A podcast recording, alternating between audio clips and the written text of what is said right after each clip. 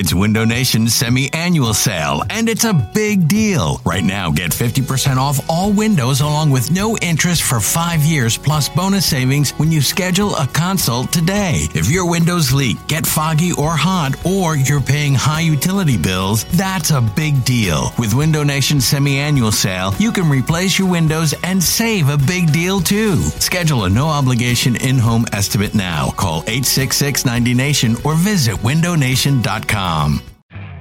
You could spend the weekend doing the same old whatever, or you could conquer the weekend in the all-new Hyundai Santa Fe.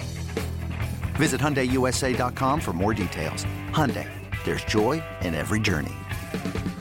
This episode is brought to you by Progressive Insurance. Whether you love true crime or comedy, celebrity interviews or news, you call the shots on what's in your podcast queue. And guess what? Now you can call them on your auto insurance too with the Name Your Price tool from Progressive. It works just the way it sounds. You tell Progressive how much you want to pay for car insurance, and they'll show you coverage options that fit your budget. Get your quote today at progressive.com to join the over 28 million drivers who trust Progressive. Progressive Casualty Insurance Company and Affiliates. Price and coverage match limited by state law. You're listening to the Go Birds podcast. Elliot Shorr-Parks was out in Arizona, and he did not get to hear Merrill Reese's calls of that exciting game. Okay. Including the very controversial and bizarre ending. Oh. Let's let Elliot hear this before we put him out. Here is a montage of the Eagles' plays in the game yesterday. Hurts with a full house backfield. Hurts sneaks again, and he is in for the touchdown. A lot of big bodies pushing, help him into the end zone. It's help from a lot of my friends. On first down, he fakes. He is going deep, and it is intercepted. Picking it off is Gardner Johnson. Jalen Hurts going under center, down close. And he is under center. And he does sneak. And he pushes and shoves, and he's, He's in for the touchdown. Eagles with a two touchdown lead. Why complicate it if you don't need to?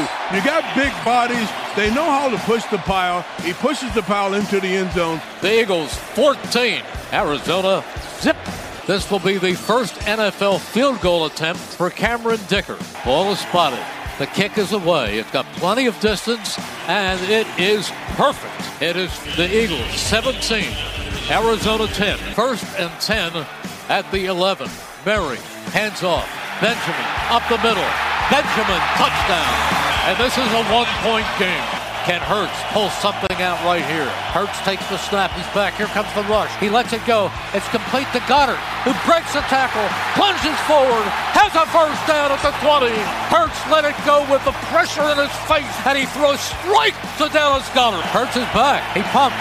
He fires, and it is broken up, almost picked off. That could have been the game right there. So it's a 23-yard attempt. And spotlights on Dicker. Spotted, kicked, up, and it is good! Si, senor! Si, senor! Si, senor!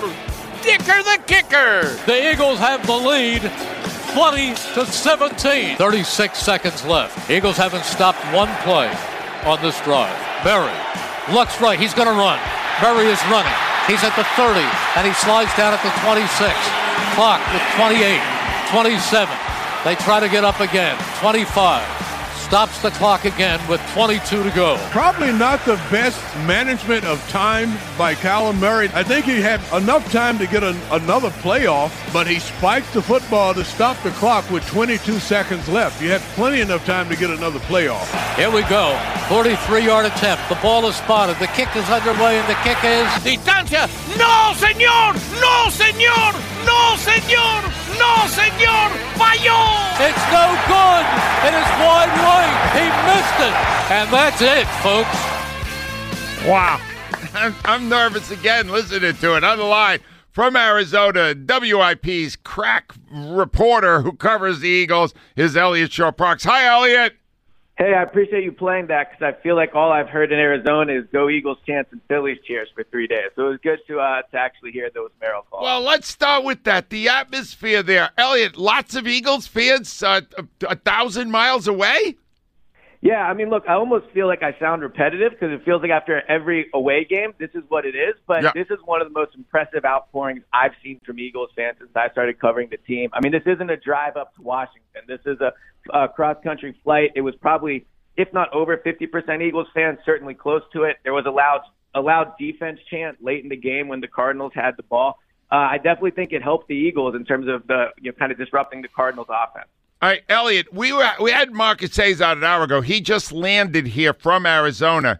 He said that the scoreboard operator Yeah. thought it was a first down, and that may have had a bearing on the decision of the coach Kingsbury and the player Kyler Murray to clock that ball. You were there. Did you see it the same way? Yeah, I think both Murray and the uh, scoreboard operator made a huge mistake. And because when when Murray slid, I, I looked and it said first and ten on that scoreboard in Arizona. I think that's why they got up and they spiked the ball. Now, if you know if it said fourth and one or third and one or whatever it would have been, no, I don't think they would have spiked it. So that was a big break for the Eagles there. And you would think that in Arizona, right, like the, that break would go towards the Cardinals. But yeah, no, that was a, a major mistake by the Cardinals. And I want to make this clear, Elliot. In winning or losing, you can continue to be irritating because you tweeted out, Rhea, uh, Rhea was following you during the game, that you are putting most of the blame for the close win on an offense that did not function well enough. Is that correct? Uh, that's absolutely correct. Yeah. No, actually is not correct, but give us your Yeah. take on it at least. All right, well, let's look. They gave up 17 points, right? That's a very, very good outcome in any NFL game, right? I also think that if you look at the defensive performance, it could have been better if they just tackle better. I did think that they were in good positions to make plays. Like, I thought that the defensive game plan was good. If you look on the offensive side of the ball, all they did was dink and dunk it most of the day, and that really didn't work. The guys didn't miss, miss tackles. The guys didn't make plays. So I thought that the defense is what is really what kept them in the game throughout most of it. Uh, and I think that's why they won. I think if the defense didn't play as well as it did, we're probably talking about a four and one team. All right, you are completely ignoring a 17 play, 70 yard drive that consumed eight of the last 10 minutes of the game. How did you manage to ignore that? No, that that was a bit that was part of the like the offense did well there clearly, right? That helped them win. But I'm saying ultimately you're, you're then maybe ignoring the other what 52 minutes of the game, right? Where the offense didn't really. I don't take allegations against myself on this show, Elliot. I think you know that. That that's a good point. I should refrain from doing that. Thank but you if very much. yes, no problem. But if you look at it again, 17 points. I honestly feel like we're debating a game from last year where the defense goes true. out, they don't they don't allow a lot of points, and people have a problem with the style in which they did not give up a lot of points. Right? I mean, the offense again. We can talk about Jalen Hurts MVP, all this talent, right? All this stuff. They're actually not scoring many points, which is weird. Like 20 points is not a good outcome in an NFL game, especially against a All right. Cardinals defense that's not good. Let me break it down a little bit because I got a question on all three of the different units. I'll start with the offense. Um, Yeah. Why didn't they run it more when they had to at the end? They proved that they could. Why didn't they establish that earlier in the game? So I think that might be a result of the fact that they have been a pretty good passing uh, team these first four weeks, right? If you look at why they moved to four zero, a large part is because of Jalen Hurts. A large part is because of the fact that AJ Brown's been so good. So I do not blame the coaching staff for coming out and trying to to move the ball that way. To your point, it wasn't working, and the style of passing that they were running, I didn't think was especially effective. So I do think they should have started to run it earlier than they did. But I understand the logic of coming out with the passing game. I defensively, tell me if I'm wrong, they were back to a much softer, less aggressive approach. Why was that? Um, well, I think that I don't know if I completely agree, but I do think the Cardinals do have speed, right? So in that respect, you, you want to kind of back up a little bit so they can't get behind you. But I think in terms of the defensive approach, like I don't know if we're saying this if T.J. Edwards makes a tackle on that touchdown, if Chauncey Gardner Johnson makes a good tackle, right? Like if the special teams doesn't give up that uh, fake field, the the fake punt. So I really just think like much like Week One in Detroit, it just kind of came down to the fact that the players missed tackles. All right, what about the? Uh, you, you mentioned special teams, Elliot. Not only did they contribute very little in moving the football, um, Yeah. they got their pants pulled down on that fake punt. Uh, at what point is there going to be more focus on these special teams and their ineffectiveness?